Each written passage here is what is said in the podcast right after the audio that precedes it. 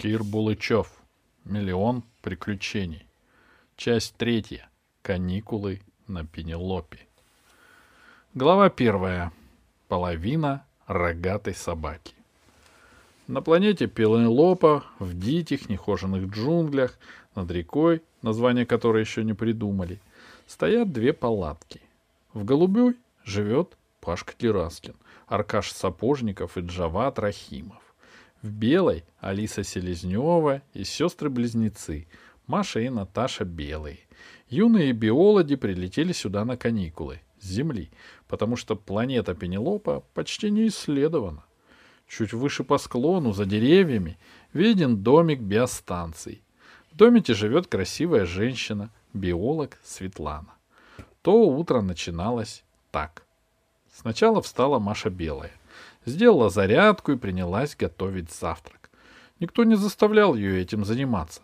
Но сегодня дежурит Пашка Дерастин.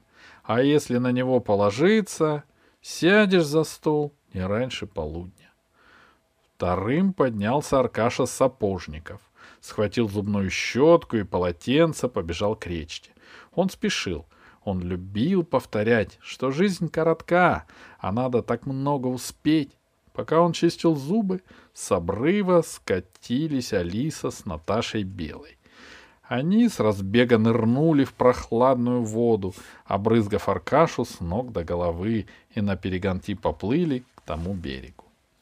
Наконец, не спеша, солидно, к рете спустился Джават, подталкивая перед собой Пашку Дерастина, который сегодня вообще решил было не подниматься с постели — Жават сразу понял, что в самом деле Пашка попросту не хочет утруждать себя хозяйственными делами. Поэтому он сдернул с Пашки одеяло и заставил его встать, применив грубую физическую силу. Пашка сопротивлялся и кричал, что у него страшный радикулит, он не может разогнуться и вскоре умрет, а виноват в этом будет жестокий толстяк Джават. Джаваду надоело слушать стенания Дерастина. Он подтащил его к берегу и бросил в воду. Снова целый фонтан брызг обрушился на туалетные принадлежности аккуратного Аркаши. Теперь, прежде чем вытереться, ему пришлось бы выжимать полотенце. Аркаша опечалился. Он с кукором глядел на уплывающих к середине рети товарищей и вдруг увидел нечто невероятное. По тому берегу медленно шел крупный пушистый зверь, похожий на собаку Колли, но с рогами на лбу. У зверя не было задних ног и хвоста. Голова на месте, передние ноги на месте, грудь на месте, а больше ничего. Можно бы понять, если бы зверь умирал, истекал кровью от этого, что кто-то откусил ему заднюю часть. Ничего подобного. Зверь совершенно не обращал внимания на недостачу, а с задумчивым видом разглядывал купающихся биологов. «Маша!» — закричал Аркадий, не сообразив, что может спугнуть зверя. «Скорее неси камеру, такого мы еще не видели!» К сожалению, зверь услышал этот вопль. Он поглядел на Аркашу, покачал рогатой головой и, не теряя достоинства, скрылся в кустах. Тут наверху обрыва показалась Маша и спросила. — Ты что кричал? — Эх, — с горечью сказал Аркаша, — ты бы еще завтра пришла. Где камера? — Зачем тебе камера? — Сфотографировать половину собаки с рогами. — Аркаша, — сказала Маша совершенно серьезно, — ты пробыл на солнце всего десять минут. Когда же ты успел перегреться? — берегу подплыл Пашка Дерастин, который уже забыл о том, что у него радикулит, и он проведет весь день в постели. «Ныряй!» — крикнул он Аркаше, прыгая на одной ноге, чтобы вытрясти из уха воду. «Вода сказочная!» «Ну вот», — сказал Аркаша, который нашел нового виновника своим бедам. Распугали криками половину собаки. Но Пашка не расслышал, он спросил Машу. «Завтрак готов?» «А кто сегодня дежурный?» — спросила в ответ Маша. «Пускай он и займется». «А кто?» — спросил Пашка. «Ты. Не может быть. Пашка подумал две секунды и сказал.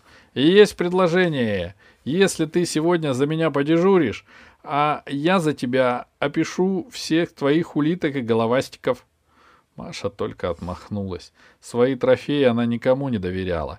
И Пашка, разумеется, отлично об этом знал. «Алиса», — сказал Аркаша, видя, что остальные тоже выходят из воды, — «ты видела на том берегу половину зверя?» «Чего?» «Переднюю половину собаки с рогами». «А где она лежит?» «Она не лежит. Она шла», — сказал Аркаша. Он уже понял, что никто ему не поверит, поэтому даже не стал слушать. Насмешки а подобрал мокрое полотенце, щетку, скользкое мыло и начал взбираться наверх. — Маша, о чем это он? — спросила Алиса. — Я только сняла яичницу, — сказала Маша, — как слышу его дикий вопль. — Неси камеру! Я сначала решила спросить, зачем она ему, а он отвечает, что видел половину собаки с рогами. — Знаешь, что удивительно? — сказала Алиса, вытирая полотенцем короткие светлые волосы. Аркаша совершенно не способен придумать такие шутки. — Это точно, — подтвердил Пашка и посмотрел на тот берег. И все поглядели туда же. Берег был пуст. А тем временем Аркаша поднялся наверх, подошел к палатке, чтобы повесить сушить полотенце, и увидел, как за палаткой медленно идет задняя половина неизвестного пушистого животного. Пара ног, живот и длинный хвост. «Ой», — сказал Аркаша, — он уже никого не звал, не бежал за камерой, он просто смотрел. Задняя половина на секунду приостановилась, помахала хвостом и исчезла в чаще. Ребята, поднявшись с рети, увидели, что Аркаша замер у палатки с полотенцем в протянутой руке. — Что случилось? — спросил Джават. Снова увидел рогатую собаку. — Не знаю, — сказал Аркаша слабым голосом. — Почему не знаешь?